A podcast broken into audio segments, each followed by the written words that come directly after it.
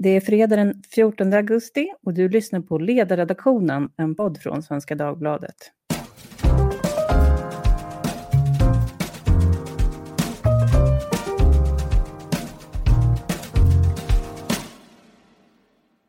Jag heter Lia Wåhlsten och idag så ska vi prata om något som inte är så kul, men kanske nödvändigt, nämligen skilsmässor. På hösten efter semestrarna så skiljer vi oss som mest under året.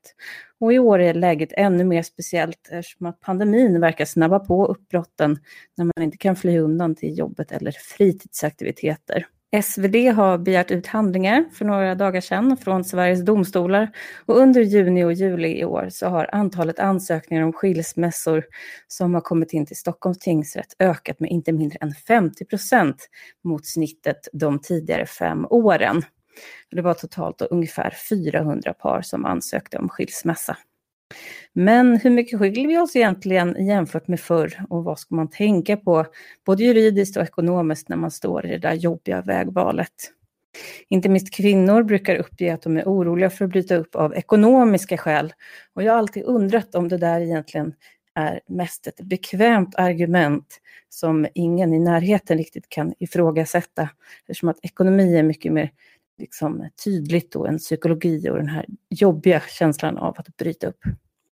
Det här ska vi prata om idag och med mig för det har jag fyra väldigt kvalificerade personer. Mia Edvall Insulander, generalsekreterare för Advokatsamfundet, som har en bakgrund som vad man i juristsvängar kallar för familjerättare, som arbetar med just sådana här frågor. Här har vi också Johanna Kull, nationalekonom och sparekonom på Avanza. Hallå Johanna! Hallå! Och till sist har vi Charlotte Ljung som driver företaget Endbright, en plattform som ska hjälpa människor som vill skilja sig. Sist men inte minst har vi tjänstemannen för dagen, Thomas Johansson, befolkningsstatistiker på SCB som har stenkoll på skilsmässor. Hallå Thomas! Hejsan hejsan! Ja, min tanke var att du ska få inleda den här podden och dra lite fakta kring skilsmässor och så ska vi släppa iväg dig sen. Så jag tänkte att du kan få börja och berätta vad vet vi om skilsmässor i Sverige? Skiljer vi oss mer eller mindre än förr? Eh, ja, nej men det gör vi. vi eh, fram till eh, mitten av 70-talet så var det ju ganska få skilsmässor i Sverige. Men sen ändrade man ju äktenskapsreglerna 74 tror jag, vilket gjorde att det blev en en boom med eh, skilsmässor och det var upp mot 25 000 skilsmässor de, något av de där åren. Sen gick det ju ner och, men efter det har det ju sakta ökat både antalet skilsmässor men även antalet skilsmässor i förhållande till de som är gifta. Och eh, 2019 så var vi, skildes det ungefär 15 par på 1000 gifta kvinnor så att säga. Så att, men är du orolig för utvecklingen att vi drar iväg och skiljer oss för mycket? Mm, nej, det vill jag inte påstå att man ska vara. Det är ju ändå de flesta de skiljer sig inte varje år utan eh, som sagt att det är ju cirka 15 skilsmässor på tusen gifta par så att det är ju inte jätte, jättemånga som skiljer sig ändå. Nej. Och eh, om vi säger att jag har gift mig, hur länge kan jag räkna med då i snitt att ett äktenskap ska hålla i Sverige? Eh, ja, nej, om, om, man gifter sig så kan man väl räkna med att man eh, kommer att vara gift i ja, kanske mellan 45-50 år. Men, men då ingår ju även äktenskap som har slutat till följd av dödsfall, det vill säga när det blir en änka eller en enkling. Om vi bara kikar på de äktenskap som slutar i, till följd av skilsmässa så är medelvaraktigheten lite drygt 11 år under 2019. Just det. Så om man har klarat sig över 11 år, då är man alltså bättre än genomsnittet. Så alla ni som sitter och har varit gifta längre än så, och det kanske knakar, så kan ni i alla fall vara glada över den här statistiken. Och eh, hur gammal är man då när man gifter sig? Det känns som att, eh, spontant som att den åldern borde ha krupit uppåt. Ja, eh, medelåldern för att gifta sig har ju ökat ganska markant, särskilt från mitten av 60-talet. Och jag tror att senaste året, 2019, så var väl medelåldern vid första giftermålet för kvinnor 33 år ungefär och för män tre år äldre. Så de var 36 år. Och innan man har gift sig första gången så kan man ju inte skilja sig heller. Nej, det är ju faktiskt en logisk omöjlighet. Jag läste i en artikel som också vi på Svenskan hade publicerat att man tydligen skiljer sig absolut mest i tre kommuner, Sundbyberg, Gnesta och Ockelbo. Och då tänker man ju att det kan inte vara så att det är något alldeles särskilt då med Ockelbo som gör att man skiljer sig särskilt mycket där. Men eh, hur tolkar du den där statistiken? Vad är det för underliggande faktorer här i Sundbyberg och Gnesta? Ja, alltså, de här storstadskommunerna som i regel har en, eh, en kraftig inflyttning, de har ju också en, en ung befolkning. Och eh, ung befolkning så är det ju ofta ganska många personer som kan gifta sig. Och, och, och, är det många som gifter sig så är det ju även risken att man skiljer sig blir ju lite större för att det är som en peak ungefär fyra år efter efter när man har gift sig som det är väldigt många som skiljer sig. Alltså det är som toppen där som sjunker risken att skilja sig för varje år som går efter man har gift sig. Så att jag misstänker att det är helt enkelt ganska många som är nyligt gifta i, i främst Gnesta och Sundbyberg. Vad gäller Ockelbo, det vet jag inte, det har jag inte kikat på. Precis, då är det Ockelbo som sticker ut. Då. Det är dit någon får åka och göra ett specialreportage om de skilda Ockelboborna. Um, du får mycket medieförfrågningar misstänker jag så här på hösten. Varför tror du att det finns ett så stort intresse om den här äktenskapsstatistiken? Ja, nej men det, det är ju ändå eh, äktenskapet eller giftermål är ju en, en, stor händelse och men just vad det gäller skilsmässor så brukar vi ju få ganska många frågor Eh, strax efter julen eller strax efter semestern. Just genom att man antar att det är många som eh, skiljer sig efter sådana här ledigheter för att det har knakat eller någonting. Men i vår statistik över skilsmässor så har vi ju inte så tydliga eh, årscykler genom att vi, vi redovisar inte statistiken efter när man har lämnat in ansökan till domstolar eller någonting utan det är ju först när den har blivit lagstadgad så att säga, alltså att man har bytt civilstånd. Det är den dagen som vi har våra skilsmässor så vi, vi har inte de där riktiga säsongs säsongsvariationerna som man kan förvänta sig. På så mot Ja, just det. Då får man göra som vi har gjort och gå till Sveriges domstolar som har all den här statistiken. Men eh, jag vet att det finns någon sån här åldersgräns då, att efter en viss ålder då är det mer sannolikt att ens partner dör än att man skiljer sig. Så när kan man be betrakta sig som på den säkra sidan att man kommer ha ett äktenskap som håller? Ja, jag skulle nog vilja påstå att eh, man är 55-60 års åldern. Efter det så är det, är det den, de allra flesta äktenskapen håller. Okej. Så då vet ni det som lyssnar, det är bara att hålla ut till 55 och 60. För det säger Thomas Johansson som arbetar som befolkningsstatistiker på SCB. E och med det tänkte jag släppa dig Thomas och så ska vi dra igång här då dagens poddpanel om eh, juridiken och ekonomin kring äktenskapet. Tack så mycket. Tack så mycket och hej då. Och eh, med det så går vi över till dagens panel som får den första ja eller nej-frågan. Många verkar gruva sig inför skilsmässor, inte bara psykologin utan också för ekonomin och juridiken. Är ert intryck att man skiljer sig för lite i Sverige idag? Vad säger Johanna? Nej, det tycker jag väl inte. Um, var det varannat äktenskap som, som Thomas sa slutade i skilsmässa och om det är för mycket eller för lite, det, nej, nej, jag tycker inte man kan säga att man skiljer sig för lite. Nej, det är lite glaset halvfullt eller halvtomt kan man säga eftersom att statistiken ser ut som den gör. Men vad tycker Charlotte? Jag är helt enig eh, med föregående talare. Eh, och statistiken är ju väldigt tydlig. Ehm, så att om det finns ett större mörkertal eller ej, det kanske vi reder ut här och nu. På tal om ekonomin. Men ehm, jag tror inte det är för mycket. Mia, vad säger din erfarenhet som familjerättare? Skiljer vi oss för mycket eller för lite? Ehm, jag tror inte att vi skiljer oss ehm, för mycket. Alltså det, jag tror att många skiljer sig lite för lätt eh, faktiskt. Ehm, särskilt de som har barn. Varför tror du det?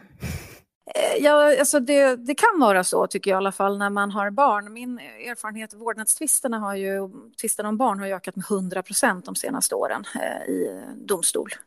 Ehm, och eh, det är väl mot bakgrund av det som jag kan tycka ibland då att man kanske har eh, liksom skilt sig och eh, lite, för, lite för lätt. Att det kan ibland vara bättre för barnen kanske att, att leva tillsammans ett tag till. Ehm, mm. Faktiskt. Intressant. Har du någon aning om varför det ökar så mycket de här tvisterna?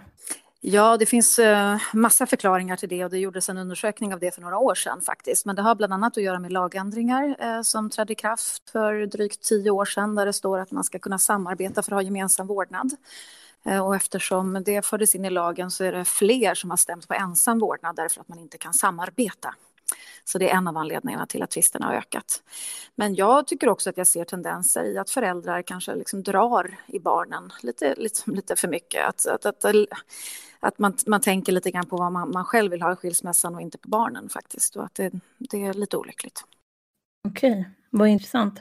Charlotte, du har ju startat en plattform för att underlätta skilsmässor då, i kontrast till detta. Varför behövs det? Det är drivet av min egna erfarenhet, att jag själv upplevde att det finns ju enskild hjälp inom olika ämbeten som man kan behöva um, ta hjälp av, framförallt ekonomi och juridik. Men jag saknade någonting som ändå fick in helheten uh, på det hela, för det är ganska många aspekter som en uh, skilsmässa eller separation innebär. Och det var väldigt spretigt upplevde jag när jag försökte hitta den hjälpen själv. Vad är det som är så svårt då för oss som varken är gifta eller skilda? Eh, jag tror att, eh, jag tror att juridiken kan vara, upplevas svår för många. Den är eh, lite skrämmande för många som, som eh, inte är van vid att hantera juridiska frågor. Ekonomin likaså. Jag tror att många är rädda för att ta i den biten och att det kan uppfattas som, som läskigt att börja gräva i det. Eh, och att det någonstans också är en liten stigma som ligger kring allt det här. Det här är ingenting som man pratar särskilt öppet om. Man vill inte blotta sin buk och där finns en viss liksom, mått av misslyckande eller lite skamfaktor på det fortfarande. Och framförallt kanske det finns en skamfaktor och det här att börja tänka på individen när man har levt tillsammans så länge. Och så plötsligt börjar man fundera på ja, men hur ser min ekonomi ut och hur, hur, hur är min juridiska situation till exempel. Eh, men du har sagt att det har skett en kraftig rusning här efter pandemin. Eh, vad tror du att det beror på? Ja, det är ju dels lite som du var inne på när vi pratade med Thomas om att eh, den mediala förstärkningen som gärna kommer, kommer in vissa tidpunkter på året Eh, vi är ju blott ett år gamla i vår verksamhet. Eh, så att huruvida det nu liksom sammanfaller rejält med pandemin eller ej, den är svår att säga. Men vi har ju sett, eh, vi har ju över 2000 medlemmar som vi har, som, som har gått in i Enbright på ungefär sex månaders tid och vi såg en liten dipp eh, i vår statistik precis när pandemin slog till och sen så, så steg det faktiskt kraftigt uppåt. Men om det är en, en igenkänningsfråga eller om det då är direkt knutet till pandemin, det är fortfarande svårt att säga. Så jag skulle vara försiktig med just rusning i det fallet. Men om jag var konservativ då skulle jag ju eh, bli upprörd då för att du erbjuder en sån här plattform där du gör det enklare för människor att bryta upp den här institutionen då som många ändå tycker är önskvärd äktenskapet. Och jag minns att eh, det var faktiskt en konservativ skribent som var eh, orolig för att nu kan man ju ansöka om, om skilsmässa digitalt. Man behöver inte lägga de här pappren på lådan andaktningsfullt, utan nu kan man söka digitalt. Och då var man orolig då för att man sänker trösklarna så mycket att, att folk kommer skilja sig då i högre grad. Men vad säger du till de som har eh, den där kritiken? Mm, jag tror att, att digitalisering sker, det, det är någonting som sker eh, inom många olika konservativa, eh, kanske tidigare sett på eh, områden. Äktenskapet som sådant är ju också en, en institution som är skapad i en annan tid, rent kulturellt, socioekonomiskt och, och, och i många fall också religiöst. Och, eh, jag tror att vi, vi lever ihop och inte ihop annorlunda idag. Där det är inte riktigt mamma, pappa, barn längre eh, som råder i stora delar av vårt samhälle. Um, sen är det ju igen statistiken, ytterligare en del av svaret. Den är väldigt tydlig med 50 procent. Eh, och igen, jag upplevde att det här behövdes och uppenbarligen så finns det fler människor som, eh, som känner så. Så då försöker jag ta det ytterligare vidare och kan man vara behjälplig där så, så tycker jag att det är bra. Sen är det ju såklart kanske inte för alla. Men du tror att det här kommer liksom vara en affärsidé som kan löna sig? Ni samarbetar ju med lite olika aktörer då. Och jag antar att det är uppbyggt så att, eh, att ni får en kommission då varje kund förmedlar vidare till dem, eller? Ja, men det stämmer. Det, det är huvudprincipen som sådan. Och det är en digital samlingsplattform likt många andra digitala eh, samlingsplattformar som, eh, som finns. Så att, eh, sen är det viktigt att man har eh, förståelse för hela spektrat. Det finns en mer kanske mainstream-kanal som eh, vi kan jobba mot, eh, precis som du menar rent affärsmässigt. Det finns också väldigt många människor där jag tycker frågan behöver lyftas i ett annat perspektiv som är utsatta och som sitter i väldigt tuffa situationer. Ehm, där det här också kan belysas och man kan jobba pro bono och på andra sätt också. Johanna, du är ju privatekonom på Avanza och eh, det finns ju en hel del undersökningar om det här med kvinnors fuck off-kapital. Och även då att många uppger att de inte eh, kan lämna en relation för att de är oroliga för ekonomin. Och som jag sa i början så har jag alltid tänkt att ja, men det här med ekonomi, det är ett sånt bekvämt argument för att ingen kan argumentera. You can't argue with numbers som det heter. Men är det verkligen så att svenska kvinnor har så dålig ekonomi att de inte kan skiljas? Nej, så är det inte. Och jag är nog lite inne på din mening där att det är, det är ett argument som, som är svårt för någon annan att liksom argumentera mot för att det är väldigt privat också. Vi har sällan inblick i andra människors eh, ekonomi så att säga. Men att kvinnor i högre utsträckning än män uppger att de inte har något fuck off-kapital. Det tror jag beror på många olika saker. Dels, vad är ett fuck off-kapital? Är det att du ska ha 10 000 kronor på banken men en bra månadslön? Är det att du ska ha 100 000 kronor på banken eller är det en miljon? Det är väldigt få av oss som har ett fuck off-kapital som innebär att vi kan säga hej då till vår partner, fuck off till chefen och göra allt det där. Utan det, det är lite en tolkningsfråga och där vet vi att kvinnor generellt sett är betydligt eh, försiktigare, har lite sämre ekonomiskt självförtroende än vad män har. Man skattar sin egna ekonomiska förmåga lägre. Det är dubbelt så många kvinnor som män som säger att de har sämre ekonomikunskaper än genomsnittet. Och tvärtom, om man tittar på hur många som tror sig ha bättre ekonomikunskaper än genomsnittet så är ju män kraftigt överrepresenterade där också. Eh, men rent ekonomiskt så, så är ju kvinnors medianlön i Sverige idag, den är på 30 500 kronor per månad. Och männens medianlön är på 33 000 kronor. Så att det är inte de här gigantiska löneskillnaderna som vi ofta, eh, ofta tror. Sen är ju män mer representerade i de här riktigt högavlönade yrkena. Eh, men om man kollar på medianlönen är, är eh, skillnaderna ganska små. Så att jag skulle säga att absoluta majoriteten eh, av såväl män som kvinnor, de har råd att, att skilja sig. Och det här, vem är det som sköter privatekonomin hemma? För jag har fått för mig att kvinnor ofta liksom står för den här vardagliga ruljansen. Mm. Och borde då ha ganska bra koll på hushållsekonomin och vad som är möjligt och inte möjligt och sådär. Mm. Jo, men det stämmer eh, i den meningen att kvinnor ofta, eh, kvinnor visar ju undersökningar, sköter mer av det, det oavlönade hemarbetet, om det är tre och en halv timme mot männens två och en halv timme och så. Men det här innefattar ju också att kvinnor ofta är de som, som handlar dagligvaror som mat och förbrukningsvaror och så vidare, medan männen i större utsträckning om man ska generalisera, lägger mer pengar på, på kapitalvaror och de lite större inköpen.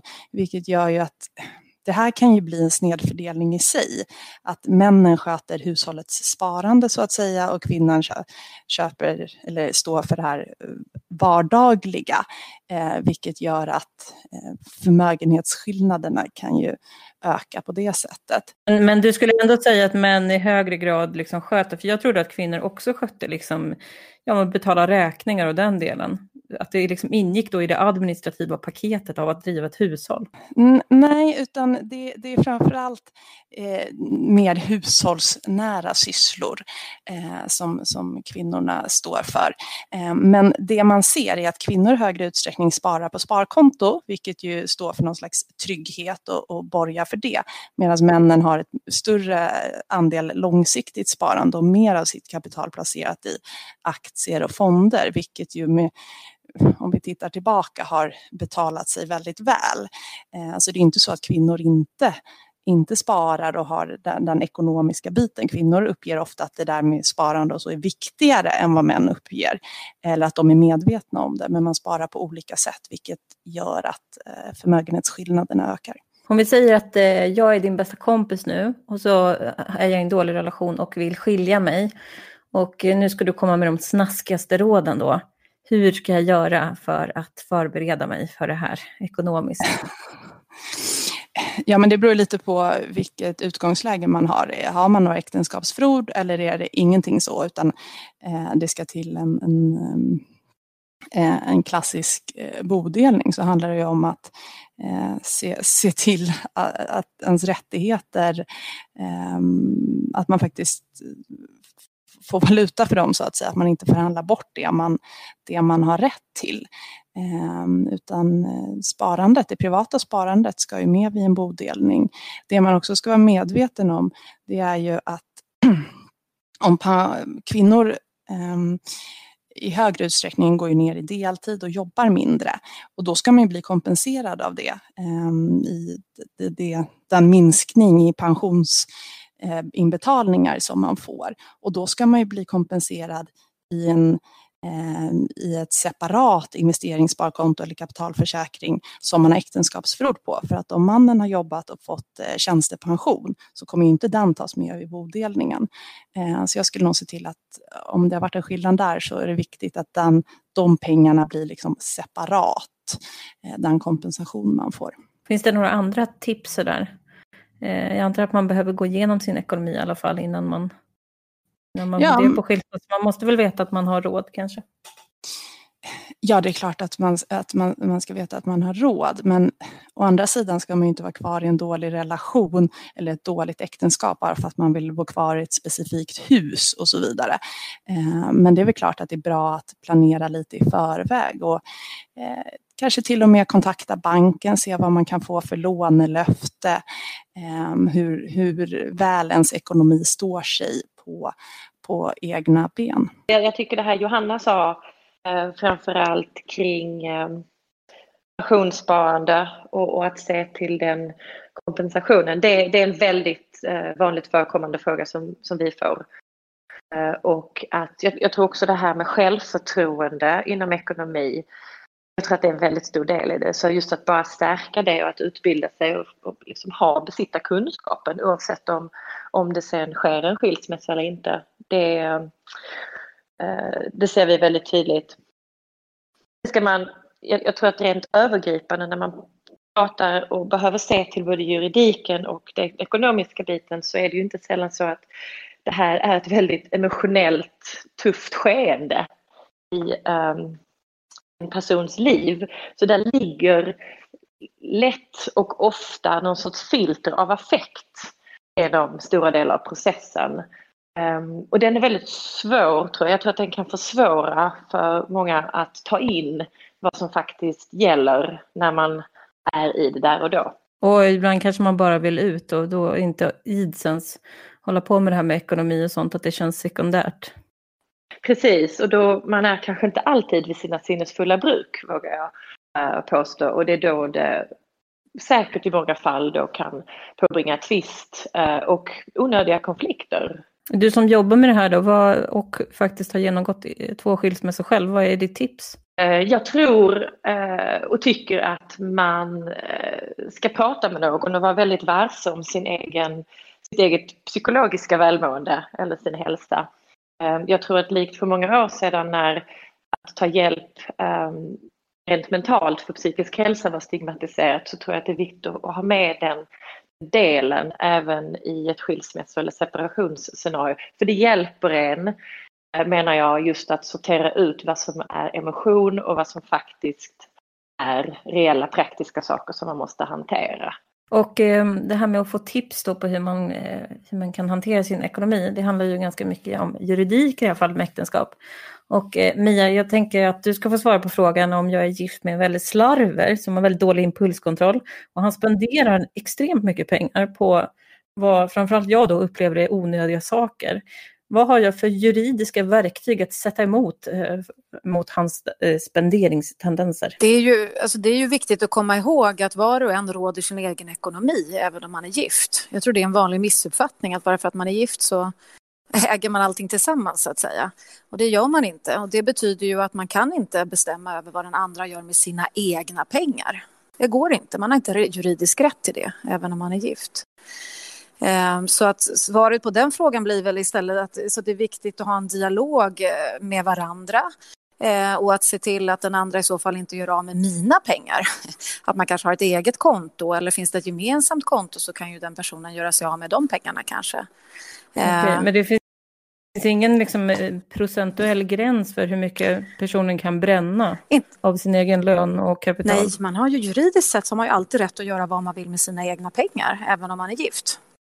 Så att det handlar ju om att man eh, måste ha en dialog med varandra helt enkelt. Eh, och eh, vad, vad den andra personen gör med sina egna pengar på sina egna konton, det kan du inte styra över. Utan då får man väl i så fall försöka ha en dialog och diskutera att kan vi sätta in pengarna på mitt konto för jag tycker att du gör av med för mycket eller kan vi ha ett gemensamt konto där du inte kan göra uttag utan mitt medgivande eller så. Men du kan inte styra över den andras ekonomi. Eh, och det tänker jag är en sån här viktig med anledning av lite grann vad de andra har pratat om också så, så tänker väl jag att när det gäller just att, att vara gift och ekonomi och så så tycker jag kanske att de, de flesta skaffar sig lite för lite information innan man gifter sig i början. Eh, därför att när det väl är så att man kanske ska skilja sig då är det ofta svårt att prata om saker, det är infekterat och man kanske är osams. Så det är lite olyck olyckligt tycker jag att de flesta idag kanske inte skaffar sig informationen om vad som faktiskt gäller juridiskt när man gifter sig. Jag, jag brukar säga att man eh, liksom ska provskilja sig när man gifter sig. lite grann bara för att liksom förstå juridiken. Vad innebär det nu att jag gifter mig? Och, och hur fungerar det ekonomiskt? Och egentligen så händer det ju inte så mycket förrän man skiljer sig. Det är då som, som lagreglerna träder i kraft. Mm. Och då, Men ekonomi är ju ett vanligt skäl till att man bråkar i relationen då och kanske till och med leder upp till en skilsmässa. Men visst går det att göra en bodelning även om du fortsätter vara gift? Ja, man kan göra en bodelning inom äktenskapet om man vill fördela äganderättsförhållanden medan man är gift av någon anledning. Men då krävs ju att man är överens om det. Så du kan ju inte säga till den andra att nu tvingar jag dig att bodela här så att jag får hela huset för jag tycker att du spenderar för mycket. Utan då måste ju den personen vara med på det. Så, att det, så det betyder, det är därför jag säger att eh, liksom, egentligen borde det kanske finnas någon sån här obligatorisk innan man gifter sig, en så här timmes konsultation med en, en jurist, att det egentligen kanske borde ingå så, här, eh, så att man, man, fick veta vad innebär det, vad ska vi tänka på? Och kanske att man pratar med varandra, hur tror vi att vi kommer att leva vårt liv? Och ska vi båda jobba eller ska någon jobba mindre och vara hemma med barn och så där? Så man pratar igenom det från början när man fortfarande eh, kan prata och är, och är överens. Det, det, det, skulle jag tycka vore bra om fler gjorde. Sen finns det, apropå din fråga, det finns en fråga som säger att när man väl skiljer sig, om någon har gjort av med mycket pengar genom gåvor tre år före man skiljer sig, då kan man eventuellt få tillbaka en viss del av de pengarna. Eh, men, men ja, det är den enda regeln som finns egentligen. Precis, för det är min fråga. Vi säger att du har en syster som är i en en relation där hon vill ta sig ut, men hon har sparat pengar och varit duktig och hennes man har slarvat.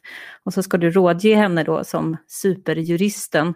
Kan hon på något sätt få ut pengar ur, ur äktenskapet? Alltså man kan ju skydda sina egna pengar genom att se till att de är enskild egendom genom äktenskapsförord eller man kan få enskild egendom genom gåva eller testamente av någon annan. Det kan man ju göra. Men annars om det inte är enskild egendom då är ju alla pengar giftorättsgods vilket betyder att om man skiljer sig så ska man dela hälften var på dem. Eh, och, och det är ju huvudregeln och, ska, och annars ska man göra på något annat sätt då måste den andra personen gå med på det. Det är därför det är så viktigt att ha den här dialogen och kommunikationen och kunskapen innan man eh, kanske har svårt att föra en dialog. Just det. Men, eh, men du pratar om gåvor, kan, kan personen ge bort en del av, av pengarna då? Jag läste någonstans på Lawline tror jag att man 10% av en, en beräknad förmögenhet per individ så att säga, den kan man ge bort innan man ansöker om skilsmässa. Nej, det finns inga sådana gränser. Alltså man har rätt faktiskt, jag tycker det är viktigt att veta, alla har rätt att göra precis vad de vill med sina egna pengar. Man kan ge bort hur mycket som helst i gåva. Men det finns en regel som säger att om man har gjort det inom tre år då från det att man skilde sig, från den dagen man ansökte om skilsmässa, då kan den andra hävda att de pengarna ska återgå så att säga. Men det är ju en ganska krånglig och svår process, så det är ju inte enkelt alls och tar lång tid och kostar pengar att få igenom det. Det är väldigt ovanligt skulle jag säga. Men Så om man ändå eh, vill få ut pengar, då, vad ska man göra? Ska man köpa en klocka och lägga den under kudden? Ja, ja, eh, ja det kan, klocka var ett bra exempel för att eh, vad, vad, som står i lagen är att allting ska delas i stort sett utom tjänstepensioner pratar ni om lite grann. De ingår inte i en bodelning och inte enskild egendom om man har bestämt om det. Men sen ingår heller inte personliga tillhörigheter, vilket eh, klockor och gå, eh, smycken och så är. Så ah, att, du ser, ja, jag hade något, ja. kanske en känsla för det här. Exakt, en viss känsla för det hade jag. hade en, en bodelning för några år sedan med en, en, man som hade köpt en väldigt dyr diamant och hade runt halsen och påstod att det var personlig, en personlig, ett personligt smycke som inte skulle ingå. Just det, vann mm. han då? Eh, ja, han, ja, fick igenom det. Det var svårt och nu drog hon det nog inte till sin spets i och för sig. Men, eh, men eh, ja, just smycken och klockor kan vara bra att investera i om man vill behålla det själv. Det kan det vara. Det var någon som påpekade att den här konstruktionen att man har sex månaders betänketid är ganska ovanlig eh, som juridiskt kontrakt. Och när jag satt och läste på hemsidan där på om det var Stockholms tingsrätt så, så tolkar jag det som att även om det bara om man inte har barn, men det är bara en av två som vill skilja sig, är det sån här betänketid, stämmer det? Ja, det stämmer. Alltså, betänketid gäller om man har barn under 16 år eller om bara den ena vill skiljas eh, och inte den andra. Då kan den andra begära sex månaders betänketid. Mm. Mm. Är inte det konstigt? Jag tycker kanske inte att det är så konstigt därför att eh, det, är ju, det är ju precis vad det låter som. Det är en tid att, att, tänka över det hela. Det kan ju också vara en tid att diskutera igenom det hela, att kanske göra klart bodelningen eh, i så fall. Så att det, det, är väl att få lite respit för den personen som absolut inte vill, att, att kunna förbereda sig. Och har man barn så tänker man sig att det är för att det inte ska gå för fort för barnen helt enkelt att kunna skiljas från en dag till en annan. Jag tänker att den regeln mot bakgrund av hur lätt det är annars i Sverige att, att skilja sig. De, många länder så behöver man ju ett skäl för att få skilja sig. En anledning helt enkelt. Och det behövs ju inte i Sverige. Eh, det är ju väldigt lätt att skilja sig och nu kan det dessutom ske digitalt. Det är ju lätt. Och då kanske det är rimligt att man i de fallen har sex månaders betänketid. Eh, det är fortfarande så att bodelningen ska ske per den dag man ansökt om skilsmässa. Så om man ansöker om skilsmässa och sen gör den andra personen av med mycket pengar då under den här betänketiden så ingår inte det i bodelningen. Det kan ju vara värt att säga. Så ska inte det påverka bodelningen. Men om vi säger att jag träffar en Christer Gardell-typ här, jag bestämmer mig för att skilja mig från min man och så träffar jag någon som är ganska förmögen, då kanske jag vill inträda i ett äktenskap ganska snabbt då, men då får jag inte göra det. Är inte det ganska stor inskränkning i, i kontraktsrätten? Ja, att du måste vänta sex månader menar du då på att bli skild om du är gift sen tidigare? Ja. ja. Jag, jag, tycker nog inte det faktiskt eh, i, i, relation till vad ett, vad ett äktenskap är och att man går in i ett sånt och att det också kan ta tid att lösa upp ett äktenskap. Så det, nej, det tycker jag nog faktiskt inte. Okay. Men det handlar ju...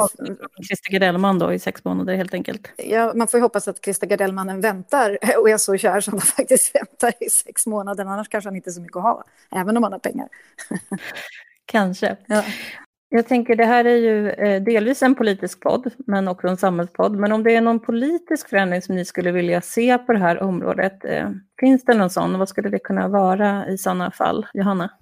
det som, det som jag som en ekonom tycker är superviktigt det är ju att vi jobbar med eh, vikten av att ha en självständig ekonomi, ha ett eget sparande Ehm, och istället för att påtala de skillnader som finns mellan män och kvinnor eh, faktiskt på, eh, påtala hur likt systemet är. Och när man pratar om ekonomi, skilsmässor, då brukar ofta pensionssystemet komma upp och man pratar om det ojämställda pensionssystemet och så vidare. Och det är ju inte ojämställt, utan att kvinnor får lägre pension och så, det har ju att göra med Ehm, i så fall eh, ett ojämställt arbetsliv eller i alla fall att kvinnor och män eh, gör olika typer av yrkesval av olika anledningar och att kvinnodominerande yrken, där tjänar man mindre eh, i regel. Och det är ju de aspekterna jag tror är ganska viktiga att, att belysa att det är där de ekonomiska skillnaderna ligger. Det, det, är inte något ojämställt system så att, så att säga. Och jag tror att om man kan få upp kvinnors ekonomiska självförtroende, eh, då, då behöver inte det här med skilsmässan ur en ekonomisk synvinkel bli lika skrämmande. Och eh, vad säger Charlotte, du som jobbar med allting som rör det här egentligen, finns det någonting som skulle kunna bli enklare? Eller borde man tvärtom göra det svårare kanske att skilja sig? Um, nej, men jag, tror, jag tror definitivt att som jag lyfter fram sedan man inte minst har ändrat um, kring samarbete och vårdnad så, så, tror jag att absolut i många fall så kan det vara så att det är för enkelt att skilja sig. Eh, vi nämnde betänketiden här innan. Ett land som Danmark har ju ganska nyligen infört tre månaders betänketid och gjort det lagstadgat. Så jag tror att den, den typen av grepp är viktiga. Sen är det också igen tillbaka till hur äktenskapet en gång var som en institution, saker som kanske hänger sig kvar i vårt samhälle inom skola, vård, barnomsorg och liknande. Vi har en del pappor som hör av sig.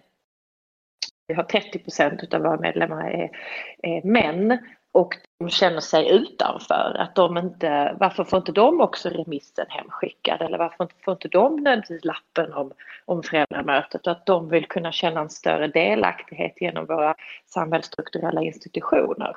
Just det. Mm, det är mer på lokal nivå då kanske, eller för skolorna och så, att fundera på sin kommunikation. Eh, att, den, att man försöker rikta sig lika mycket till båda, även om det kanske oftast då är, är kvinnan som packar matsäcken. Precis, och sen har vi, vi har några av våra eh, rådgivare också, vi har ju några som väldigt aktivt pushar för exempelvis relationskunskap på schemat. Eh, både hos eh, barn, elever såväl som hos eh, lärare och de vuxna att förstå och ha tillräckligt mycket kunskap på det stora hela kring skilsmässa, separation och uppbrott igen därför att våra eh, liv och hur vi lever som familjer ser så annorlunda ut idag. Värdefullt tror jag för barn att ha med sig det i växellivet. Du har hemkunskap där du lär dig att tvätta ja, men, men, du har inte det här. Det var ju också någonting som sommarprataren och psykologen Anna Bennish tog upp i sitt sommarprat. Eh, hon har också gästat den här podden, ska jag säga, när vi pratade om ensamhet, om man vill lyssna på det. Men eh, hon pratade också om att ja, man borde ha mycket mer psykologi då, eller hur man får fungerande relationer. Att det är inte rocket science, utan det finns konkreta tips på hur man faktiskt blir bättre på att bygga relationer. Och att det är så pass viktigt för liksom, den mentala hälsan. Mia, jag tänkte höra om du har någon idé om någon politisk förändring eh, på skilsmässofronten som du har tänkt på när du har arbetat med, med det här klustret av frågor. Ja, definitivt. Alltså det finns väldigt många. Eh, men den främsta, om vi pratar om skilsmässor och ekonomi, det är ju att det är alldeles för svårt att få igenom bodelningar som det ser ut idag. En bodelning tar, kan ta väldigt lång tid om en trilskas och kostar väldigt mycket pengar. Eh, och det behövs en jättestor förändring kring den frågan. Både att det finns möjlighet kanske att få rättshjälp eller rättsskydd, ekonomiskt bidrag om man behöver det om man ska skilja sig eh, till en bodelningsförrättare eller en advokat. Ja, hallå, vi kör. Du sa bodelningsförrättare eller advokat. Ja, eh, alltså bodelningar är alldeles för svåra att driva igenom om en part trilskas idag. Där behövs det definitivt lagändringar. Eh, därför att bodelningsförrättare som jobbar som bodelningsförrättare, som jag har gjort mycket, behöver bättre verktyg att kunna driva en bodelning framåt när en part eh, trilskas. Det fin mm. finns inga sådana. Rent konkret då? Alltså, rent konkret så kan ju bodelning tyvärr ta flera år och kostar då mycket pengar. Man måste ju betala för bodelningsförrättaren också. Vissa har ju inte ens råd med det, att ha en bodelningsförrättare. Men en bodelningsförrättare kan liksom inte tvinga igenom en bodelning om någon säger att ja, men det där kommer jag in med om ett halvår eller det där ska jag svara på sen eller det där vet jag inte om jag har. Så kan inte bodelningsförrättaren göra någonting. Um, och, uh, så det, det, är liksom inte som att vara i en domstol och det är jätteproblematiskt. För det är väldigt många som fastnar i det och inte får ut sin rättmätiga hälft Eh, av det de ska ha helt enkelt. Men vad betyder det här då? Att man kan skilja sig inom sex månader men bodelning kan potentiellt rulla i flera år? Ja, ja. Skilsmässan den tar max sex månader då, om man så. Men en bodelning kan ta hur många år som helst. Den preskriberas eller inte. Så att en bodelning, och det myndigheterna bryr sig egentligen inte om om ni gör klart er bodelning utan det är helt upp till parterna. Har man då en person som inte vill skriva under ett bodelningsavtal och har kanske jättemycket pengar och du har rätt till hälften då kan det bli liksom jättesvårt om den personen trilskas. Eller det är, det är riktigt jättesvårt faktiskt. Eh, och det, det är jätteanmärkningsvärt tycker jag att det fungerar så dåligt fortfarande. Vad skulle man kunna göra för konkret reform då? Alltså konkret så behövs, jag ska inte gå in på det i detalj, men bodelningsförrättaren, den som får det uppdraget, behöver andra verktyg. Till exempel kunna säga att du får betala böter om inte jag får se ditt kontoutdrag. Det kan ju en domstol göra till exempel. Säga att om inte du, du får vite om du inte visar upp vad du hade på dina konton, för man är skyldig att göra det. Eh, som exempel. Eh, och nu kan en bodelningsförrättare egentligen inte göra någonting alls. Och sen tycker jag att det borde finnas eh, större möjligheter att få ekonomisk hjälp till en bodelningsförrättare. Man måste betala hälften av bodelningsförrättarens kostnader eh, och det har många inte råd med. Och om den andra inte betalar hälften så att säga, då måste du ligga ute med hela kostnaderna för bodelningsförrättaren för att överhuvudtaget få till stånd ett, ett beslut. Så det är alldeles för dyrt. Det är jättemånga som hamnar i den fällan tyvärr. Så man måste komma överens med sin man, det är det andra alternativet då? Ja, alltså antingen komma överens och, och, försöka hitta en egen lösning eller så då ta det via bodelningsförrättaren, men då måste man betala, annars så får du inte någon bodelning. Och då kan, får du inte ut dem, eh, du ska ha hälften av allt det som, som är giftorättsgods. Nej, men det här med enkelheten att, att skilja sig att skilja sig är ju ändå ett stort steg, framförallt om man har barn i bilden och man ska, man ska bryta upp, man ska flytta. Eh, det är ett livsomvälvande beslut. Jag tror ju att det är väldigt svårt att tänka mig att man gör det bara eh, av ett infall och att när det är enkelt och man kan göra det digitalt så ökar skilsmässorna bara av den anledningen. Det, det, det känns ju ganska långsökt så att säga. Eh, jag tycker snarare det vore ett väldigt märkligt budskap om man gjorde det eh, svårt för människor eh, att, att skilja sig när allt annat i samhället digitaliseras och görs enklare. Mm. Jag såg en finsk undersökning på hur länge man har tänkt på att skilja sig och då var genomsnittstiden om man liksom aktivt har tänkt en part. Oftast var det då att den andra parten blev överraskad även om de kanske hade haft det på känn, men det var två år. Så det ligger väl någonting i det här med att det det, har, det kanske inte är någonting som man gör i en wim. Om det inte finns någon ex exogen händelse, typ en otrohet eller något som faktiskt kan få känslorna att svalla. Men eh, min sista fråga för dagen är min fredagsfråga och det är om ni har några tips till eh, våra lyssnare vad de ska göra i helgen. Det ska ju tydligen bli extremt varmt. Johanna? Eh, bada eh, och kanske ta sig lite längre bort än vanligt så man inte hamnar på den fullproppade badstranden utan eh, vidga vyerna lite kolla Google Maps. Ja, vad säger Charlotte? Helt enig med bada och käka glass. Åh, om vi pratar om de här frågorna så tycker jag att man ska prata med varandra om sin ekonomi. Kul helgtips va? Eh, för att ligga lite grann steget före. För jag tror jag upplever att många är lite rädda fortfarande liksom, att prata med varandra i en relation kring eh, hur mycket betalar du, vad har du i lön, vad gör du med dina pengar? Så att man har lite koll på varandras ekonomi. Det tycker jag man kan göra i helgen. Bra, man kan ligga på badstranden och prata om sin ekonomi och göra upp olika Google Sheets med vad är det vi egentligen betalar. Det är ja. väl ett jättebra tips. Och vem betalar vad, liksom, så att det är något sånär rättvist också. Det är bra att prata om det. Och med det så säger jag stort tack till Mia Edvall Insulander, generalsekreterare för Advokatsamfundet, Johanna Kull, nationalekonom och sparekonom på Avanza och Charlotte Ljung som driver företaget Endright. Och sen ska vi tacka Thomas Johansson från SEB som gästade oss här i början och berättade om hur mycket vi skiljer oss egentligen. Har ni frågor eller funderingar så hör ni av er som vanligt på ledarsidan svd.se. Trevlig helg!